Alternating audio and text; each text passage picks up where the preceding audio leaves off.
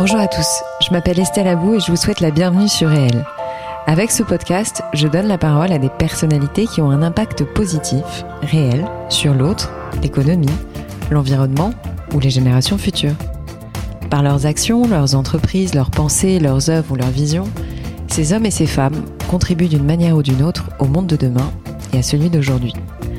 Si vous aimez le podcast et que vous voulez me soutenir dans ma démarche, la meilleure manière de le faire, c'est de vous abonner, de mettre 5 étoiles à l'épisode, de le commenter ou encore d'en parler autour de vous sur les réseaux sociaux et dans la vie réelle. Alors je vous souhaite une très bonne écoute et on y va. Lisa, merci beaucoup d'avoir accepté mon invitation dans mon podcast. Je suis vraiment ravie de vous recevoir pour plein de raisons.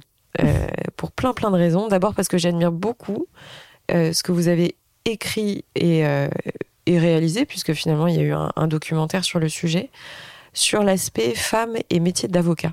Oui. Euh, vous avez écrit plusieurs livres, euh, on va en parler bien sûr, mais euh, jusqu'au plus récent qui s'appelle Nu Propriété.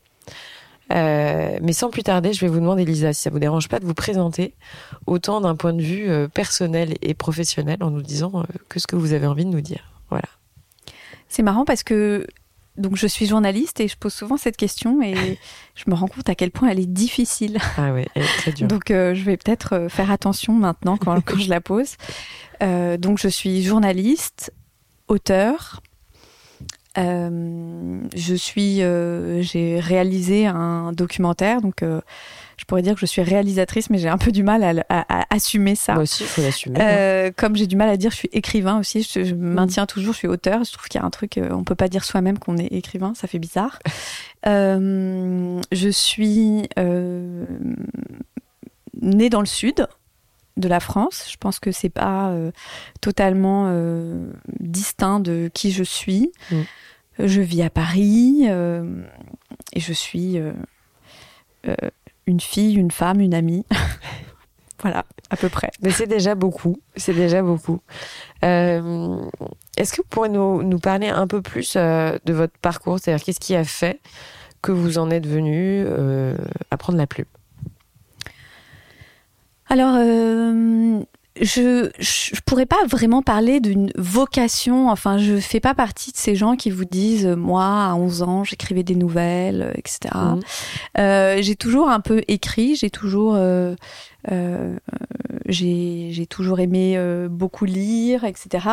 Euh, mais euh, en réalité, j'ai fait des études de droit Mhm. quand je suis quand j'ai eu mon bac, j'ai fait des études de droit à Aix-en-Provence Ouais. et je voulais être euh, avocat avocate euh, en propriété intellectuelle. Et sauf qu'assez vite, je me suis rendu compte que ce qui m'intéressait plus là-dedans, c'était la propriété intellectuelle euh, que avocate de la propriété intellectuelle. Donc euh, j'étais en, en, en- à l'université en droit et puis euh, je passais mon temps à demander des dérogations euh, pendant que mes, mes, mes co- collègues, copains, etc. allaient dans des, euh, chez des notaires, des avocats, euh, euh, des commissaires-priseurs, etc. Moi, j'allais euh, à France Culture, euh, au magazine Elle, euh, aux éditions Paillot Rivage. Et donc, à un moment donné, il a fallu se rendre à l'évidence que c'était peut-être autre chose que je voulais. Et euh, j'ai commencé, euh, j'ai écrit un petit peu euh, euh, au L quand j'étais stagiaire. j'étais dans une émission de littéraire à France Culture en Mhm. stage et je préparais des interviews, etc. Et donc petit à petit, il m'a semblé quand même assez évident que c'était peut-être ce métier-là que j'avais envie de faire de, de journaliste et de journaliste. Et euh, je j'ai fait euh, donc j'ai passé des concours d'école de journalisme un peu partout en France ESJ Lille, donc. et j'ai eu euh, ouais Mm, mm, c'est celle que j'ai choisie mm. exactement. Bah, qui est une des meilleures de réputation.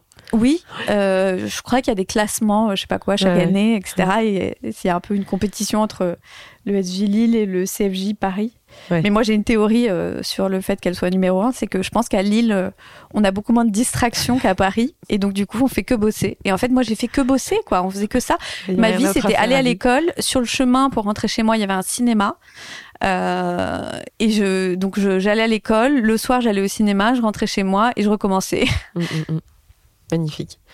Donc très vite, en fait, vous avez commencé, je crois, donc au L. Euh, mais il y a eu Marianne aussi. Oui, non, j'ai commencé, euh, j'ai commencé, enfin, j'écrivais pour le L quand j'étais à l'école de journalisme. Je faisais des piges en fait. Et puis, quand je suis sortie de l'école, c'était en 2011. Euh, et euh, c'était à la veille de, la campagne présidentielle de 2012. Et donc, je me suis dit, où est-ce que j'ai envie d'aller à ce moment-là? J'ai envie d'aller dans un journal pour qui la politique compte, euh, pour qui la campagne est quelque chose de très important. Et donc, j'ai postulé chez Marianne, où je suis entrée, donc en 2011. Et j'ai d'abord commencé en étant journaliste politique. Je suivais le centre pendant la campagne présidentielle. Ouais donc euh, des hommes politiques comme François Bayrou, euh, Hervé Morin euh, et d'autres quoi. Donc j'ai fait ça pendant quelques temps et puis ensuite j'ai fait j'ai intégré le service société et je faisais aussi de la culture parce que voilà comme je vous le disais ça mmh, c'est jamais très loin. Et ensuite au bout de quelques temps, je suis partie et je suis devenue journaliste indépendante. Mmh. J'ai travaillé pour des journaux je travaillais euh, beaucoup euh, pour M, euh, le magazine du mhm. Monde, pendant, pendant un moment. Et, ça fait quelques... aussi, non? Et ben, ça fait quelque temps que je travaille pour Vanity Fair et le Madame Figaro, qui sont deux publications pour lesquelles j'écris régulièrement et tout le temps. Quoi. Justement, parce que vous avez, vous avez quand même plusieurs années d'expérience dedans, je me permets une petite digression, mais ça m'intéresse d'avoir votre point de vue sur ce qui est devenu la presse écrite aujourd'hui. Comment vous le vivez, vous, à travers euh, le prisme euh, de journaliste? Bah, je peux pas nier que, que c'est un, univers euh, qui traverse une crise quand même. Mm. après, moi, ça fait, ça fait presque dix ans que je suis indépendante, donc je suis dehors et dedans. Après, moi, j'ai énormément de chance parce que je travaille régulièrement et beaucoup. Euh, mais je vois qu'il y a des choses qui euh, se font moins qu'avant, quoi. Euh, des reportages moins longs, des photos qui sont pas forcément produites. c'est plus difficile, mais je vois aussi, parce que j'ai renouvelé ma carte de presse là il y a pas longtemps, que que euh, en fait euh, on a reçu une sorte de, de, de, de récapitulatif de, de, la commission de la carte. Mhm. et je vois qu'il y a quand même encore toujours autant de gens qui veulent être journalistes. Et ça ça me ça me fait plaisir. Euh, il y a quelque chose de l'instantanéité qui a, qui a évolué depuis que mhm, je fais ce métier. Mais bon je pense que par rapport à quelqu'un qui a commencé dans les années 80 j'ai rien à dire quel est le. Alors, vous vous êtes quand même centré sur les portraits. Euh, enfin, ce qui vous intéresse quand même. Euh, Beaucoup. Euh, c'est avant tout l'humain. J'aime pas trop cette phrase, mais c'est quand même ça. c'est avant tout l'humain. L'âme humaine. on dirait une, un entretien d'embauche. Non, c'est pas ça. C'est voilà, c'est ce qui vous intéresse avant tout, c'est de mettre en lumière des parcours. vous l'avez fait aussi Parlez-moi encore de lui euh, dans un livre. Exactement. Euh, je crois que c'était chez Stock, n'est-ce pas? Oui, c'était mon premier livre chez Stock en 2017. Oui, parce qu'on a parlé tout de suite du sujet avocat parce que mm. ça, ça, me passionne. C'est votre c'est ça. Mais voilà, et, de ce qu'on peut lire à travers euh, vos différents écrits, c'est cette passion pour la mise en lumière de, de personnages qui les rendent un petit peu universels finalement, parce que mm. à travers des portraits, c'est l'avantage du portrait, mm. c'est que les gens peuvent se projeter. Mm, bien sûr. Donc, euh, et, c'est ça que je trouve intéressant. Comment vous travaillez ça? Comment on sert ça? Comment on alimente le fait de d'écrire sur les gens de faut beaucoup de psychologie, il faut beaucoup d'écoute, il faut beaucoup de temps. Enfin, alors ça, la psychologie, euh, je peux pas moi vous répondre sur euh, la psychologie euh, dont j'arrive à faire preuve ou pas. très sincèrement, et c'est pas de la fausse modestie. en revanche, je crois que hum, la curiosité, euh, l'écoute, oui, euh, ça paraît être un peu banal aussi, on dirait aussi un peu un, entretien d'embauche, comme vous dites, mais euh, toutes les histoires des gens m'intéressent, en fait, leur vie. Les avocates, par exemple, mm. puisque vous en parlez, L'avocat était une femme, qui était un livre que j'ai écrit avec Julia Minkowski. ce qui m'a intéressé, c'était d'abord de mettre en avant effectivement des femmes avocates, parce qu'on met beaucoup en avant, enfin ils se mettent aussi beaucoup en avant tout seuls, les ténors du barreau, qu'on appelle les ténors du barreau avec leurs grosses voix, etc. Ils racontent leur vie dans des livres ce que font, ce que ne font pas les femmes. Mm. Donc c'était pour ça, c'était important pour ça de faire ce livre. Mais ce qui m'intéressait, c'est que quand ils racontent ces histoires, ces hommes, ils racontent leur histoire professionnelle comme si, vous savez, c'était euh, une, une- une boîte complètement hermétique au reste de Mm. leur vie. Mm. Euh, Il y a euh, leur carrière, leur plaidoirie, etc. Mais finalement, on ne sait pas exactement à quel, dans quel contexte ça s'écrit, ça s'inscrit. et les femmes, et ce métier d'avocat qui est un métier très prenant, dont on ne ferme, on ferme pas la porte en fait Non. quand on rentre chez Non. soi. euh, en réalité, il s'inscrit euh, dans un contexte personnel. Voilà, la vie suit son cours. Et ce que j'ai aimé dans ce livre, c'était qu'à chaque fois, euh, remettre en perspective Ouais. des grandes affaires à des moments clés de leur vie euh, de ces femmes. Et d'ailleurs, elles en parlent. Et peut-être que on devrait pousser les hommes à en parler davantage, poser plus de questions quand on interviewe des hommes sur Ouais. les incidences que qu'un univers, l'univers Ouais, intime, peut avoir sur le professionnel et, et, inversement. Euh, quand euh, je fais là euh, récemment, j'ai lancé avec Veuve Clicquot un podcast qui Mm. s'appelle Bold Voices. Mm. C'est on j'interviewe des femmes qui On ont va en reparler.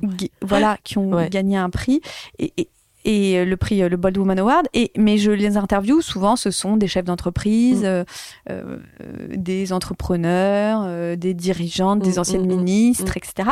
Et ce qui m'intéresse, c'est de rentrer, d'entrer dans leur vie professionnelle par l'intime. Mm, C'est aussi savoir ce qui les a conduits là. Et peut-être que ma question préférée, en réalité, c'est euh, si on remonte euh, aux origines, euh, qu'est-ce qu'on trouve?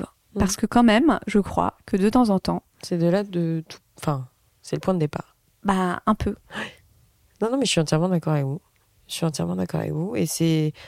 Généralement, les femmes ont un petit peu plus de facilité à, parler de ça, puisqu'elles sont, comme vous le dites, obligées de mêler tout et que tout s'interconnecte. Enfin, tout est un petit peu interconnecté euh, malgré tout. Enfin, c'est délicat parce que euh, pour l'avoir vécu, euh, pourquoi j'ai tenu à, ce qu'on se rende compte? Parce que je, pense que vous avez, comme moi, pu constater à quel point c'était un secteur. ça évolue, j'espère, mais je crois pas que ça évolue si vite que ça finalement.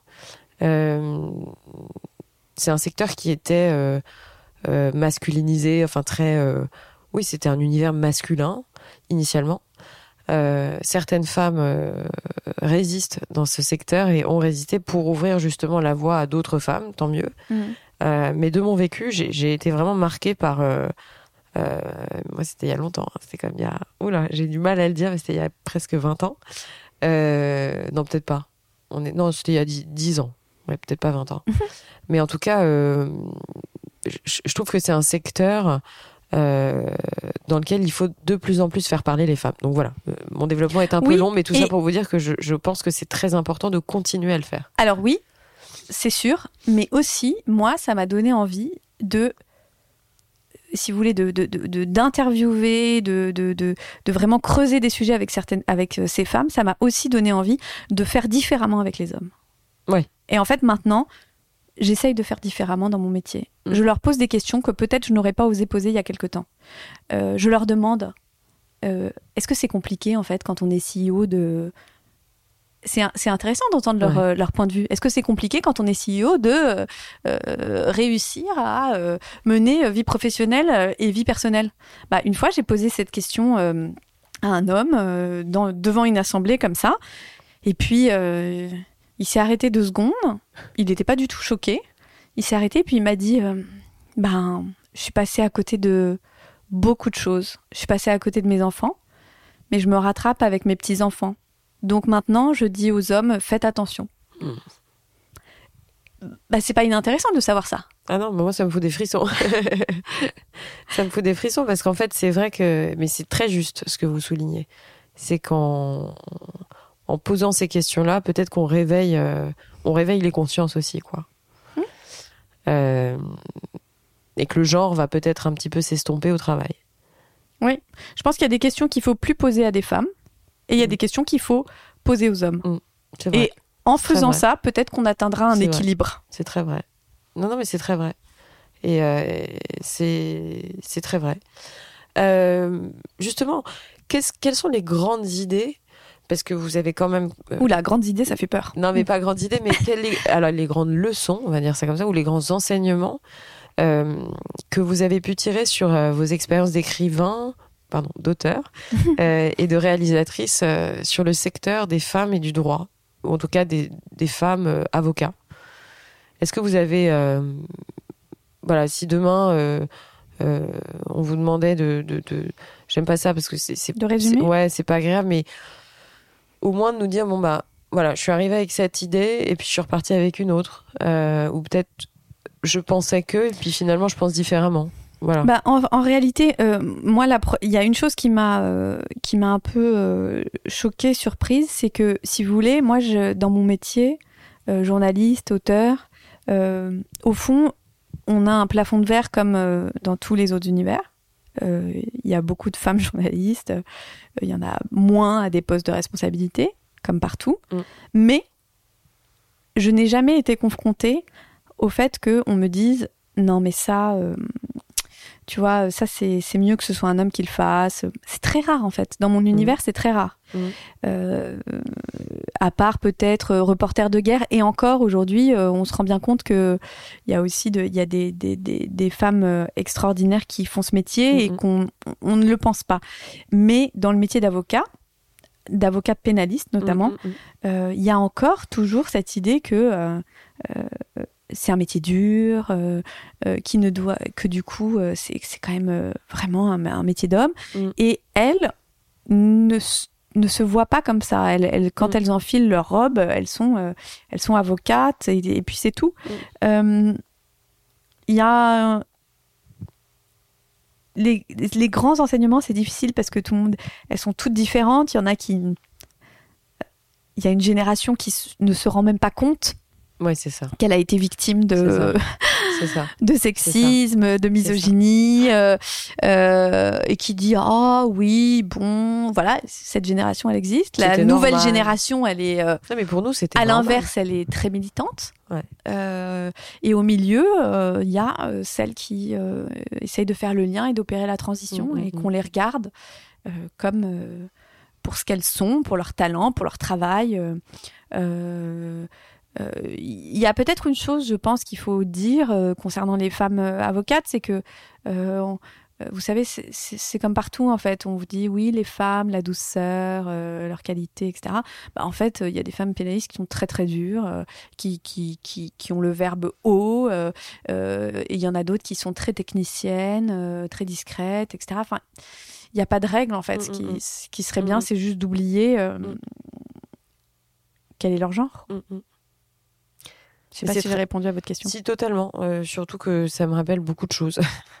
et qu'effectivement, euh, même pour ma génération, j'ai pas 60 ans, hein, mais euh, je me souviens que pour nous, c'était normal de, de faire certaines choses qui aujourd'hui seraient considérées comme complètement ubuesques. Mm. Voilà. Mm. Enfin, j'ai en mémoire ma petite expérience.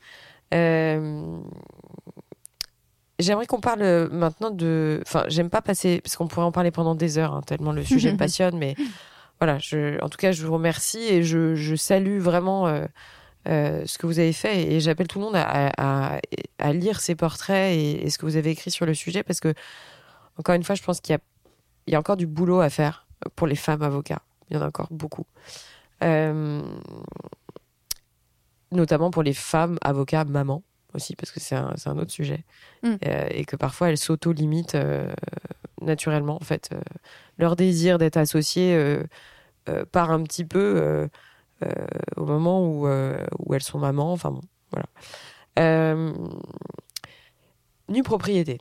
Mm-hmm. alors, c'est votre plus récent ouvrage. Oui. Est-ce que vous pouvez nous en parler un petit peu? J'ai pas envie de. voilà, le pitch. Alors, Nu Propriété, donc c'est un roman qui est sorti effectivement récemment euh, en mai 2022. Euh, c'est l'histoire d'une jeune femme euh, qui se rend dans le sud de la France pour vider la maison de son enfance en quelque sorte, de la maison de vacances de sa famille qui appartient à sa famille depuis plus de trois générations. Elle est la quatrième et en fait, elle, euh, elle, a, elle, hérite de, elle a hérité de cette maison et elle peut pas la garder parce que l'endroit a pris une valeur insensée, parce que elle n'est pas en mesure économique, je dirais, de la garder. Et le fait de, de, se rendre pour la dernière fois dans cet endroit lui fait revisiter ses souvenirs, euh, ses choix de vie, euh, euh, sa famille, son histoire en fait. et cette idée de d'héritage, de, de lieu m'intéressait parce que ces lieux de l'enfance, en fait, ils, contiennent tout. Ils contiennent qui on est, d'où on vient, qu'est-ce qu'on a vécu, quel enfant on était. Et, j'avais envie de j'avais envie de parler de, de, cette histoire parce que je pense que et je m'en suis rendu compte après coup que c'est euh, le cas de pas mal de gens mmh. de devoir se, se, défaire de ces endroits qui sont émotionnellement euh, très chargés et euh, et, et ce moment où on, doit abandonner en quelque sorte ce qui donne l'impression d'abandonner une partie de sa vie mmh. mais j'avais envie de parler de ça j'avais envie de j'avais envie de parler du. J'avais envie au départ de faire un, livre sur le déclassement, c'est sur cette façon mmh. de vivre moins bien que les générations précédentes. Mmh. Et ça s'est incarné par mmh, euh, cette histoire-là. Alors justement, le déclassement, euh, qu'est-ce que vous nous, enfin, qu'est-ce que vous avez envie de dire sur ce sujet? Alors, le déclassement, du coup, j'ai lu quand même pas mal de, livres euh, très sérieux, de sociologues sur le thème. ce qui est assez amusant, c'est que euh, c'est une notion qui est très souvent utilisée par les politiques. Euh, dans leur discours. Tout le monde en parle. Mm. Euh, la droite, la gauche, le centre, les extrêmes, tout le monde en parle. Chacun a évidemment son, son mot à dire sur le sujet. c'est une notion qui fait un peu peur. Donc c'est aussi pour ça que euh, les extrêmes euh, s'en servent. Mm, mm. Euh, pour, ils brandissent ça comme voilà, c'était mieux avant. tout, se, tout, se, tout se perd. les gens qui ont travaillé toute une vie entière pour finalement ne rien laisser à leur famille, etc. Enfin bon, donc ça, parfois c'est très exagéré, mais donc c'est une notion qui fait peur et c'est une notion qui fait tellement peur qu'en réalité euh, elle est, euh, elle est, elle est plus, elle est un peu plus crainte que ce qu'elle est effective mmh, mmh, mmh. dans la société. Euh, ça m'a intéressée parce que je pense que de temps en temps, dans les choix de vie qu'on fait, et qui nous comblent. Hein, c'est pas moi le déclassement dont je parle dans mon, dans mon livre, dans ce livre, c'est un, une, une, forme de déclassement choisi en quelque sorte. C'est-à-dire que c'est pas euh, l'impossibilité, euh, euh, c'est pas, si vous voulez, un, métier très difficile, très laborieux, enfin qui pourrait être, je sais pas Mm, mm. c'est très Pénible. politiquement correct de le dire, mais je veux dire, c'est je pas, c'est pas des personnages qui deviennent euh, euh, livreurs, euh, délivrous, enfin, sauf mon respect pour les livreurs, délivrous, hein, c'est pas ça que je veux dire, mais c'est des gens qui ont choisi une vocation et cette vocation, qui les, par ailleurs, les, les, remplit de plein de choses merveilleuses et d'une sorte de, forme d'accomplissement par ailleurs, ne leur permet pas euh, de maintenir une sorte de niveau de vie économique. Mm, mm. Mais ça ne les empêche pas de, euh, comment dire, euh, ça ne les empêche pas de, de, conquérir d'autres territoires. Mm-hmm.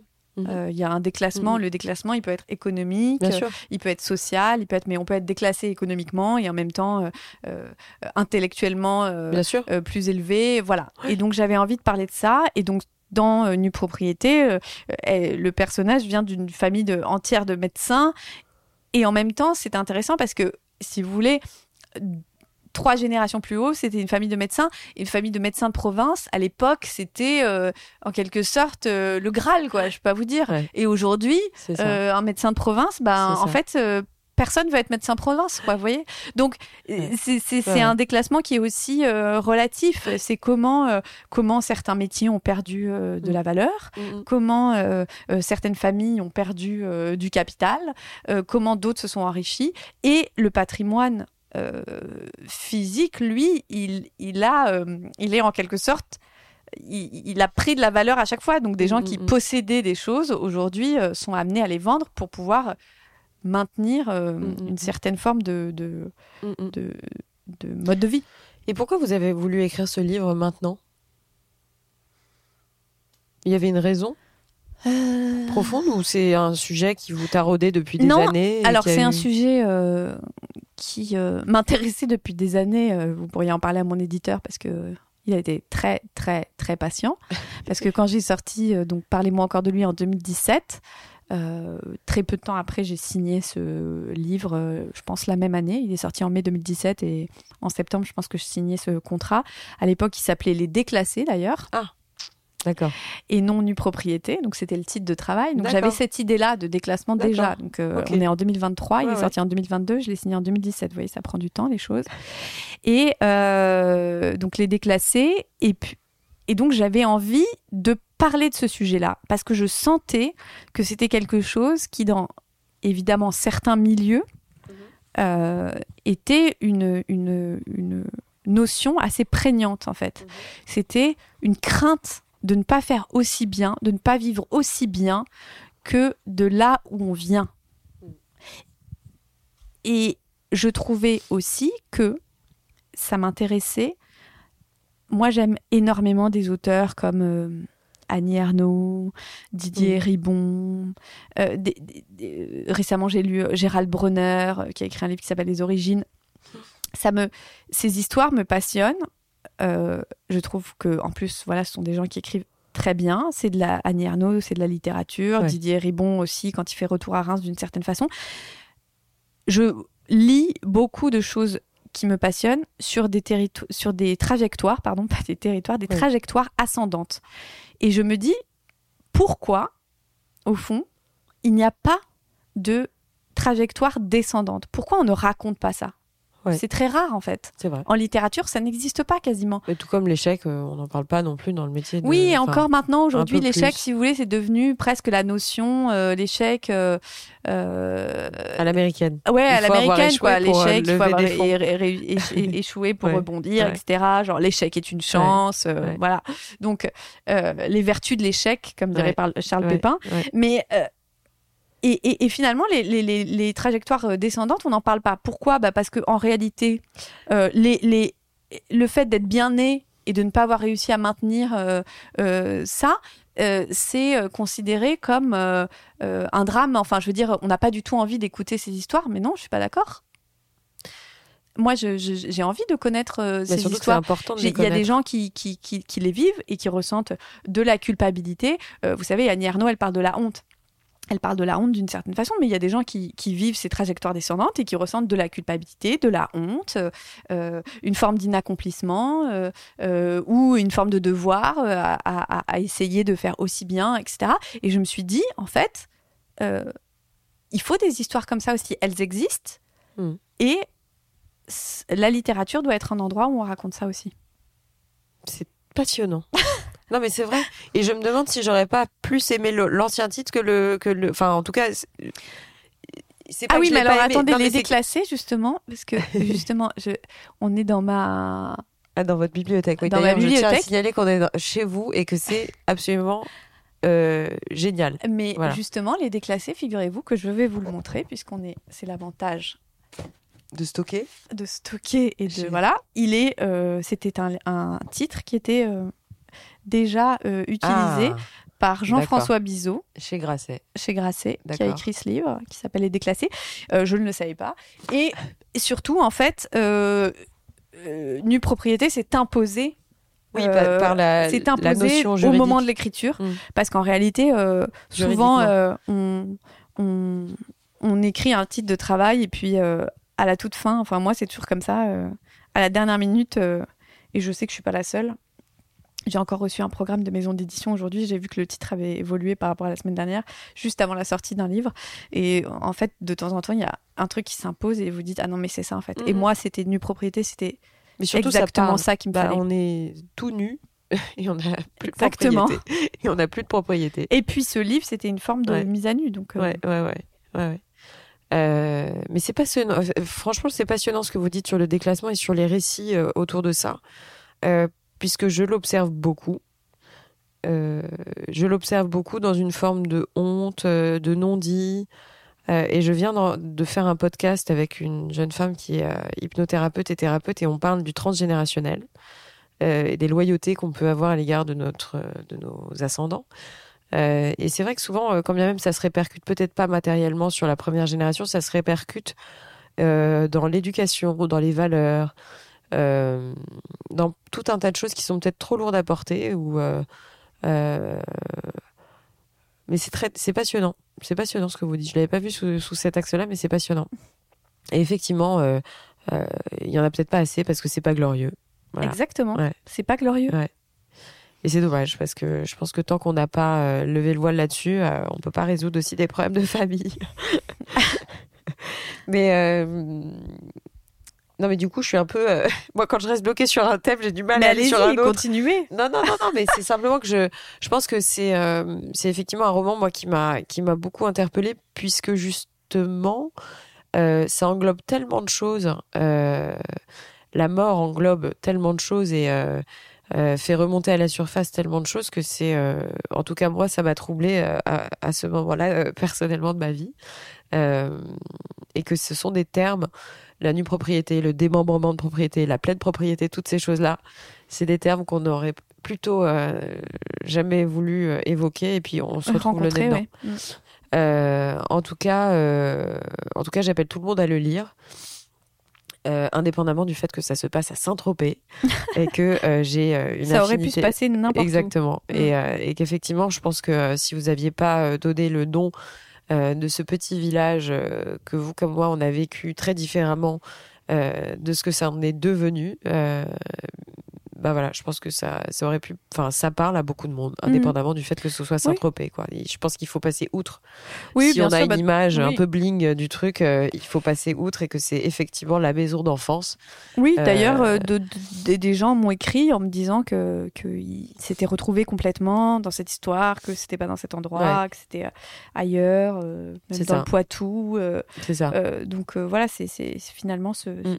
ces endroits qui sont nos, les lieux de nos souvenirs. Exactement. Euh, Mais Lisa, en fait, il y avait tellement de sujets pour lesquels je voulais vous rencontrer. Euh, on a échangé euh, il y a finalement pas si longtemps que ça. Et puis, en préparant notre interview, enfin notre, notre échange, je me suis rendu compte que vous lanciez un podcast qui s'appelle Bold. Bold Voices. Bold Voices. Alors, V-O-I-C-E-S, pour les voix en anglais. Euh, bold pour audacieuse, j'adore ce mot, je le trouve magnifique, bold. Euh, et vous le faites pour, Veu- enfin, on peut le dire, euh, c'est c'est Ouais, Veuve avec Clicquot. C'est Veuve Clicquot qui a euh, impulsé ce, ce super, euh, cette superbe idée qui consiste à, à parler de, de l'audace avec des femmes. Mhm. Euh, donc vous en, avez, vous en avez un tout petit peu parlé avant. Euh, Est-ce que vous pouvez nous en dire un tout petit peu plus Donc il y a deux épisodes en ligne déjà disponibles sur toutes les plateformes qu'on apprécie ou qu'on n'apprécie pas. Euh, Oui, le, le premier, je pense en que a même trois. avec. Ah, il y en a trois maintenant en ligne. Ok. Le, il y a un épisode, le premier épisode, c'est avec Céline Lazorte, Ouais. qui est euh, la fondatrice et créatrice de Litchi, Litchi. et Mangopé. Ouais. Et euh, Litchi la cagnotte que tout le monde a déjà utilisée. Oui, voilà, exactement. Qui a changé nos vies en quelque sorte. Et dans relation et euh, beaucoup la sienne, justement. Euh, et donc, euh, ce... et le deuxième épisode, c'est Nathalie Bala, euh, qui a dirigé et présidé La La, Redoute. Redoute. Et le troisième épisode, Qui a c'est repris la redoute. Véronique Morali, Ouais. de Webedia, Ouais. qui a eu une carrière très variée, euh, qui était inspectrice des finances, qui est passée par Chanel, euh, qui dirige aujourd'hui Webedia. Et en fait, euh, ce podcast, donc, c'est, euh, ce sont des entretiens avec des femmes, euh, des femmes qui ont toutes reçu le Bold Woman Award euh, du, remis par euh, la maison Veuve Clicquot. Et depuis 1972, parce qu'en fait, euh, Veuve Clicquot euh, remet un prix aux femmes depuis 1972. Personne ne Euh, le savait. quand, je l'ai, quand je l'ai découvert, euh, j'étais un peu scotchée, je dois dire. Euh, c'est assez troublant. C'est, à ce stade, c'est pas du woman washing. Et, euh, et donc, euh, l'idée, c'est de raconter ces parcours de, de, de femmes, euh, souvent entrepreneurs. Euh, à l'époque, ça s'appelait le prix de la femme d'affaires, à un moment, Mm. euh, avant de s'appeler le Bold Woman Award. C'est des, voilà, ce sont des femmes d'affaires, des créatrices, des fondatrices, des chefs d'entreprise dans le milieu de la culture, du web. Il y a même un épisode avec une ancienne agente de la DGSE qui a créé une, une société dans le monde de la cybersécurité. Mm. Euh, un épisode avec euh, une éditrice, ancienne ministre de la Culture que vous reconnaîtrez. Euh, un épisode avec euh, Sarah Poniatowski, euh, Ouais. qui a créé sa maison, Ouais. de, de- maison Sarah Lavoine. Et donc, à chaque fois, l'idée, c'est de parler de ces parcours-là. Moi, je suis pas spécialiste de la tech, vous l'avez compris. Ouais. Euh, je suis pas non plus euh, journaliste euh, économique, voilà, spécialiste du business. Mais ce qui m'intéresse sont les parcours, les trajectoires. Et donc, j'avais envie de parler de ça à travers, par un prisme peut-être plus intime, plus personnel. Ouais. Euh, voilà. Et donc, euh, ce sont des, Bah, des, très réussi. des émissions, euh, enfin des entretiens de entre 30 et 40 minutes à chaque fois. Et c'est chaque semaine, ouais, le mardi. J'ai écouté et, et- et j'ai beaucoup apprécié. Vraiment. Merci, c'est gentil. Euh, j'ai découvert euh, Résilience, euh, une société Oui. qu'a cofondée Céline Lazorte. Céline Lazorte, Mm.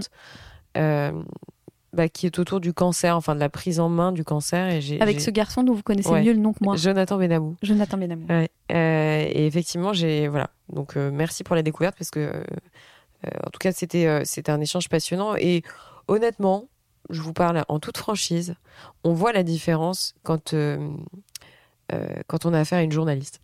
Voilà. Ah bon? Ouais oui. Bah tant mieux. Bah, parce que j'écoute beaucoup de podcasts et c'est vrai que Donc je vais pouvoir re- non, redemander ma carte de presse l'année c'est prochaine. ça, mais je dis juste que dans le secteur du podcast, c'est quand même un secteur dans lequel il y a tout. Enfin, euh, tout Oui, le monde peut monter un infini, oui, podcast. enfin, voilà, c'est Mm. infini. Euh, et je tiens quand même à signaler que euh, le travail paye, c'est-à-dire que l'expérience paye quand même, et que euh, une interview menée par une journaliste fait quand même une différence. Euh, je pense qu'il un- y a un vrai sujet là-dessus. Euh, et voilà, et c'est très agréable. euh, que je pense qu'on n'en a jamais assez d'entendre euh, des parcours féminins et que, et que c'est super d'apporter votre pierre à l'édifice. Mais maintenant, c'est à mon tour de vous demander en quoi vous avez été audacieuse dans votre vie. Ah ah Ah ah. Ah là là. Enfin, je suppose que vous l'avez été à plusieurs reprises, mais est-ce que vous avez un souvenir où vous vous êtes dit là, euh, j'ai fait un. Là, j'ai osé. Alors, euh, c'est très bizarre que vous me posiez la question euh, aujourd'hui parce Ah. que, enfin, je veux dire, cette année, euh, je vais vous répondre en deux temps. Mhm. D'abord, euh, il y a des moments où on est audacieux et on s'en rend pas compte. Moi, par vrai. exemple, je crois que fondamentalement, mais je sais pas si c'est de l'audace, mais en fait, j'ai suivi ma voix. Je m'explique. Euh, je suis née dans le sud de la France, euh, d'une famille euh, pas du tout. Enfin, pas du tout issue des médias, pas de journaliste, pas de pas d'écrivain, etc. Je- et, et- et je suis, je me suis dit, mais en fait c'est ça, et- et je me suis jamais vraiment posé de questions justement. On parlait des origines et tout ça. Je me suis jamais demandé, est-ce que c'est possible pour moi? Est-ce que euh, est-ce que on a besoin de venir de cet endroit-là pour euh, y arriver? Est-ce que j'ai le réseau, etc. En fait, d'une certaine façon, C'était naturel. c'était une sorte de naïveté, peut-être, je dirais, euh, où je me suis pas empêchée d'y croire, de faire, et, et, et j'y suis allée, sans me dire euh, c'est euh, finalement euh, un lieu de d'épotisme, de reproduction, euh, de voilà. Ça, je dirais que c'est peut-être le- le- l'audace fondamentale, Mhm. si tant est que c'est de l'audace. Et sinon, là, pour le- le, l'année dernière, par exemple, si je regarde 2022, je me rends compte que à chaque fois, enfin que j'ai fait plusieurs choses. Euh, j'ai publié ce livre Nu propriété, qui était un livre euh, très inspiré de, de ma propre vie. Euh, sans, ren- sans me rendre compte à quel point c'était quand même quelque chose, parce que chaque fois que vous en parlez, vous avez l'impression de parler de vous, et en fait, euh, Mhm. parler de soi, parfois, Mhm. c'est un peu saoulant. enfin un peu dur. Ça demande plus d'énergie que quand on parle de d'autres personnes.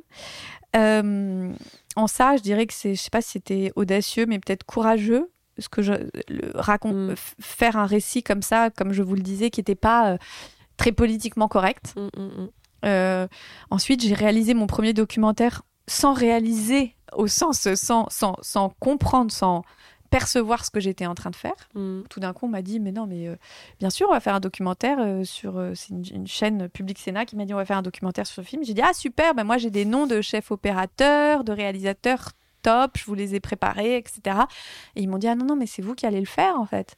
Et je dis, mais moi, j'ai jamais fait de réalisation. Donc, Et donc, là aussi, bah, j'ai fait mon, j'ai fait mon, mon, film.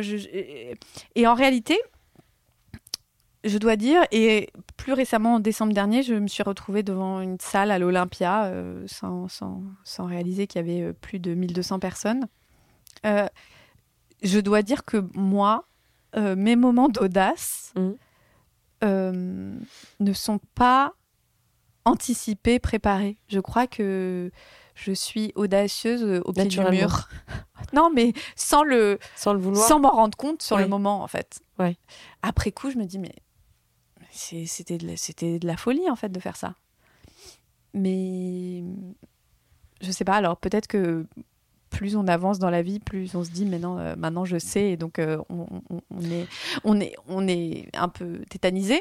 Mais pour l'instant, j'ai eu l'impression de, oui, de ne pas réaliser que j'étais Hmm. Non, mais c'est intéressant ce que vous dites. On, parlait de trajectoire, mais effectivement, euh, dans ce cas-là, c'est que l'audace est une manière inconsciente de se remettre sur sa voie. Peut-être. Ou l'audace est une, euh, une forme de. Peut-être de pas trop se poser de questions. Hmm. Peut-être euh, juste une, force, une forme de. Et moi, pourtant, je suis quelqu'un qui se pose beaucoup trop de questions. Mais il y a des. Quand il s'agit de faire dans mon travail, dans l'action, en réalité, je fais. Ouais. Après, euh, j'ai 200 000 sujets sur lesquels je me prends la tête, il n'y a aucun problème. Mais quand il s'agit de ma vie professionnelle, je fais, j'avance, et après, je me dis Ah ouais, quand même, c'était un peu euh, osé. Mais c'est trop tard, je l'ai fait. Mais ça vient de vos parents? Vous pensez que c'est quelque chose, c'est une espèce de... Parce que c'est pas acquis chez tout le monde, ça. Hein. Euh, c'est quand même une, euh, c'est une force euh, certainement naturelle, mais c'est pas acquis. est-ce que ça vient pas du fait que je veux pas qu'on rentre trop dans l'intime, mais est-ce que vous avez eu le sentiment d'avoir été accompagné durant votre jeunesse? Est-ce que on vous a dit mais non, tu peux pas être journaliste Ah non, jamais. Voilà, vous avez été plutôt. On m'a jamais dit ça. On m'a jamais dit tu peux pas. On vous a jamais en fait, non. Mais c'est marrant parce que je me rends compte à la fois, bien sûr, je pense que ça vient de mes parents qui m'ont donné euh, confiance, en, confiance en moi d'une certaine façon, bien sûr, qui m'ont accompagné, qui m'ont donné les moyens d'eux. Ouais. Euh, mais au fond, je me rends compte en interviewant les gens que de temps en temps, on leur a dit oui, tu peux le faire, etc. Moi, tout s'est fait je sais pas comment dire, ça s'est fait passer, ça s'est passé naturellement. Mes parents m'ont toujours accompagné, euh, entraîné, aidé, poussé, mais mais mais pas, euh, ils m'ont pas dit oui, il faut que tu le fasses, oui, tu vas réussir, oui, machin. En quelque sorte, naturellement, je dirais organiquement, ils m'ont fait comprendre, sans forcément le formuler, oui. que je pouvais. C'est ça. D'accord. Oui, j'ai compris. Sans vous dire oui ça doit être une manière de donner confiance en soi euh, à ses enfants. Ils m'ont juste, euh, ils m'ont pas dit, mais bien sûr, voilà. Ils, ils m'ont suivi ils ont su vous écouter. Ouais. Et du coup, euh, un échec, enfin, est-ce que vous avez le sentiment, je déteste cette question, mais je suis en même temps obligée de la poser. Non, mais je ne crois pas à l'échec. Euh, je crois aux essais. Mais en mm. tout cas, euh, est-ce que vous avez quand même. Excusez-moi, on enregistre, je suis sur la fin d'un rhume, c'est très désagréable. Je ne suis pas du tout contagieuse, mais c'est un peu désagréable. non, est-ce que vous avez eu le sentiment à un moment d'avoir touché le fond? Toucher le fond. Ouais. C'est-à-dire Toucher le fond, c'est est-ce que vous avez eu le sentiment d'être, euh, euh, d'avoir eu une sorte de revers de situation euh, terrible dont vous alliez pas vous relever? Enfin, voilà, quand on dit toucher le fond, c'est une période où ça peut être un échec, ça peut être un, moment de doute profond, ça peut être un moment de ouais c'est ça en fait quand, je dis toucher le fond c'est c'est très relatif attention hein. c'est pas forcément les méandres noirs et, et, difficiles mais voilà un truc où vous vous êtes dit waouh là j'ai pris un truc dans la figure faut que je me relève faut que je fasse quelque chose euh... S'il n'y en a pas, c'est pas grave. Hein. non, non, non, je pense que c'est difficile comme question. Euh... Non, mais c'est parce que j'aime bien connaître les ressorts. Enfin, je trouve que vu que le podcast est écouté beaucoup par des gens qui sont en, en, changement, enfin, des gens qui se posent des questions. Je, je, sais que les, je commence à connaître un peu les, euh, les gens qui écoutent des podcasts et je commence à, à, à, capter le fait que ce soit généralement des gens qui se, se posent des questions de mhm. fond. Euh, euh, c'est des questions existentielles, c'est des questions de carrière, c'est des questions métaphysiques, des questions économiques. Mais en tout cas, c'est des gens qui se qui se remettent en question, on va dire ça comme ça. Et, c'est pour ça que je suis toujours intéressée, sans pour autant vous demander, enfin je ne vais pas vous demander de parler de choses que, dont vous n'avez pas envie de parler, mais euh, le sujet c'est le ressort en fait, c'est le rebond. Et je trouve que ce qui est intéressant chez les gens aujourd'hui, et tout à l'heure vous parliez du fait que euh, il faut des récits qui ne soient pas glorieux, mais je trouve que c'est aussi intéressant euh, de savoir comment les gens rebondissent. Voilà. Oui, alors moi, je, dois dire qu'à un moment donné, quand j'ai quitté Marianne et que je suis devenue indépendante, je me suis dit, j'ai eu le vertige. Je me suis dit, euh, waouh, euh, est-ce que c'est pas euh, trop risqué? Et en, même temps, comme je vous disais, comme je suis assez pied du mur, mm. je, pense que la, même semaine, j'avais eu une idée que j'ai envoyée au, à M, le magazine du Monde, et, et, c'était tout de suite la première idée et la bonne idée, et ça a commencé, ma collaboration avec eux a commencé comme ça. je connaissais Mm. Je connaissais pas la personne à qui j'ai envoyé le mail. Euh, j'y suis allée comme ça. Euh, j'avais bossé mon truc. J'avais une idée qui était venue comme ça un jour en courant. Mm. oui, parce que vous courez, il faut le signaler quand même. Vous ah courez oui. beaucoup. Il faut le, il faut le signaler. Bah oui, parce que c'est ah un mindset, non? Ouais. Alors euh, j'ai, mais mais justement à propos de ça, je vais vous je vais vous dire quelque chose qui euh, je dirais que la seule, enfin la seule fois, non, évidemment dans ma vie, euh, j'ai perdu euh, des aides de ma famille, ça a été des moments difficiles, etc. bien sûr, comme tout le monde, ça c'est des moments difficiles. Après, je pense qu'une fois dans ma vie, j'ai cru que j'allais mourir d'un chagrin d'amour. et, et en réalité, je me suis dit, bah, bah voilà, je n'arriverai pas Mm. à, rebondir. Mm. Mm. Et euh, alors, euh, ce podcast dévie euh, largement. Hein, cet épisode dévie vraiment beaucoup, je trouve, si je peux me permettre. Mais il faut dire aux gens, voilà, qui, vous qui êtes en train d'écouter ce podcast dans, dans votre canapé en vous disant, mais j'arriverai jamais, mais je, bah mais je pourrais pas aimer quelqu'un comme ça. Mais, mais est-ce que, est-ce que c'est pas trop tard Mais est-ce que, qu'est-ce que j'ai fait Mais j'ai perdu du temps, euh, mm. etc. Mais en fait, mais non, pas du tout.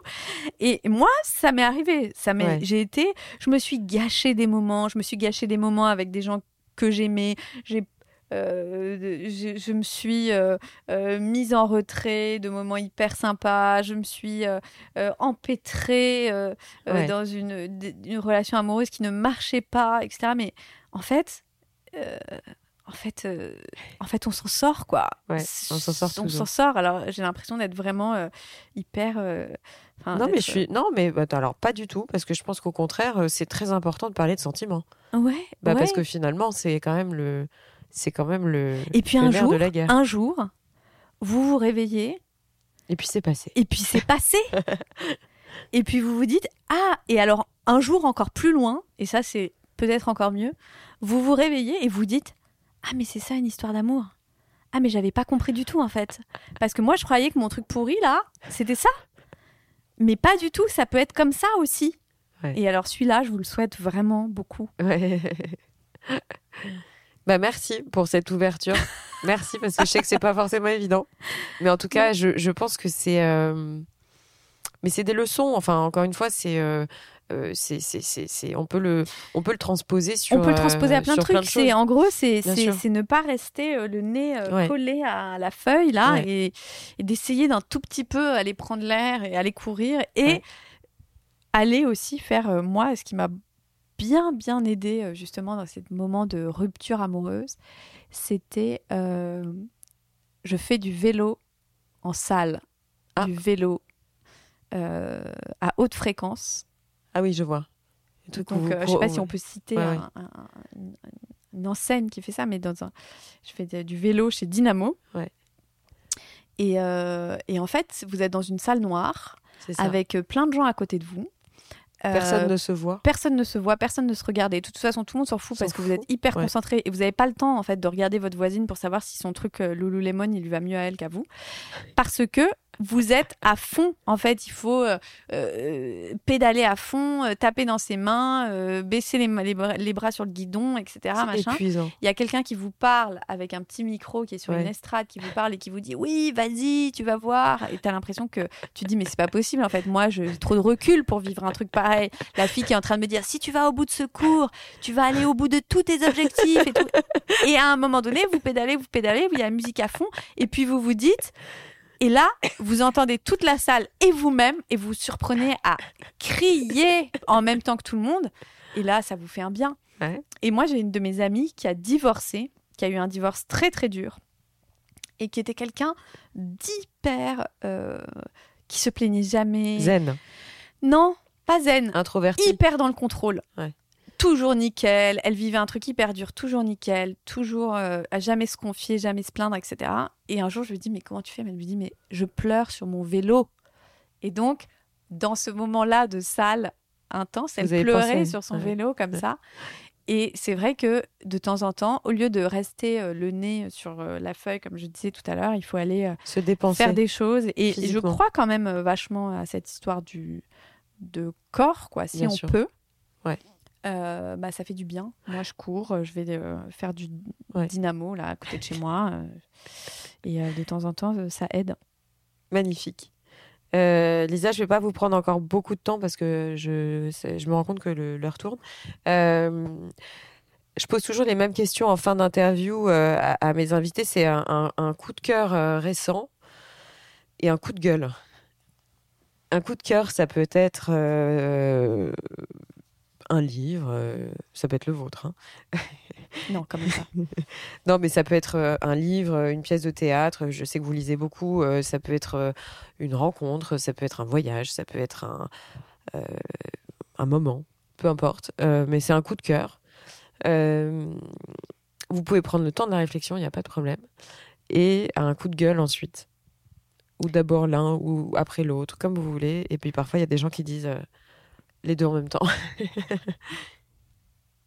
ou qui n'en ont pas d'ailleurs. Alors, un Vous coup de cœur, oui. Un coup de cœur récent.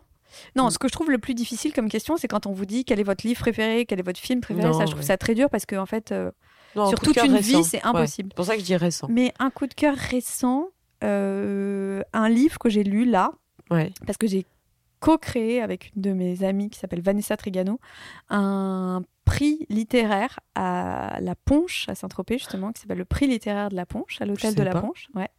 Ça Mais je vous réserve des surprises, Ah, moi aussi, oui. en fin d'émission, vous voyez, il n'y a pas que vos questions. Et donc, euh, j'ai créé un prix littéraire l'année dernière, qu'on a remis euh, l'année dernière à une écrivaine que j'aime énormément, qui s'appelle Nathalie Azoulay, Ouais. euh, qui a écrit un livre qui s'appelle La fille parfaite, qui en avait écrit d'autres, Titus n'aimait pas Bérénice, etc., enfin, qui est très, très forte. Et pour le, ce prix, on lit beaucoup de livres. Euh, évidemment, c'est un prix qu'on remet en mai, euh, chaque année. Et là, j'ai lu un livre que j'aime beaucoup qui s'appelle L'allègement des vernis de Paul Saint-Brice. Ouais. c'est l'histoire d'Aurélien, qui est directeur du département des peintures du Louvre.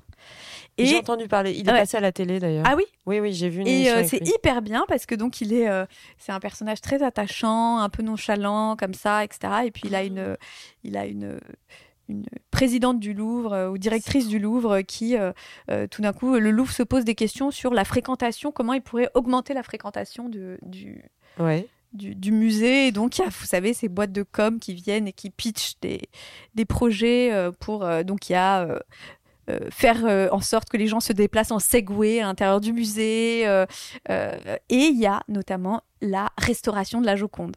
Et donc en fait, c'est comment, en étant dans un monde d'images comme le nôtre, on propose des choses comme ça, parce que tout d'un coup, restaurer la Joconde, enfin, je veux dire, c'est s'attaquer à un monument.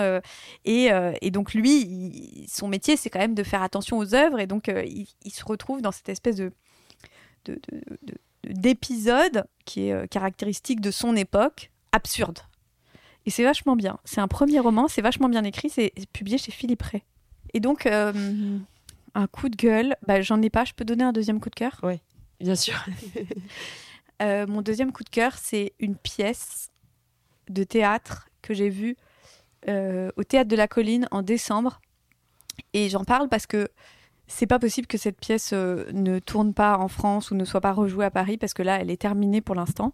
C'est une pièce de théâtre de Wajdi Mouawad, euh, qui est un auteur euh, qui est l'homme qui a écrit Incendie, qui est devenu un film, qui, a, qui dirige le théâtre de la colline aujourd'hui, qui, a qui est dramaturge, qui a mis en scène beaucoup de pièces de théâtre, euh, tous des oiseaux, euh, euh, mère, sœur, etc. Il, il, a fait un cycle qu'il appelle un cycle domestique, je crois, avec autour de sa famille.